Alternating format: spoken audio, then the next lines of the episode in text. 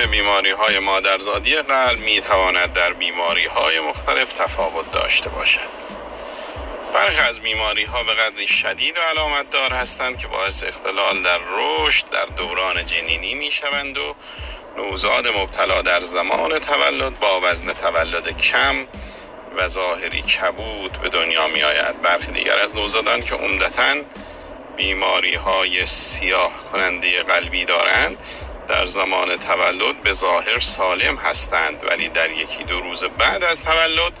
و با بسته شدن مجرای شریانی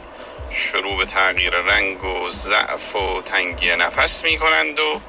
علائم بیماری در آنها ظاهر می شود.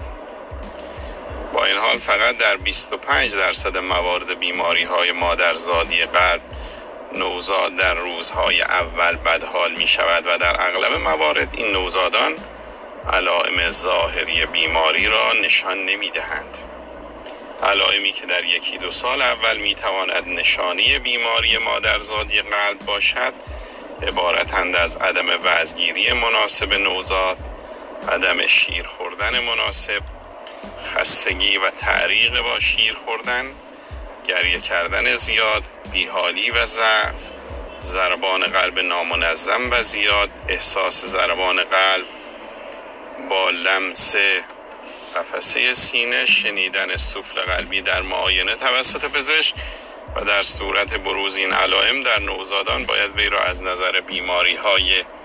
قلبی مادرزادی بررسی کرد. برخی از بیماری های مادرزادی قلب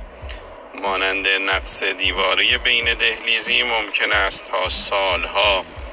علائم مشخصی از خود نشان ندهند. یکی از همکارای ما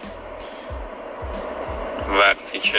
رزیدنت تخصصی قلب شد متوجه شد که نقص دیواری بین دهلیزی داره.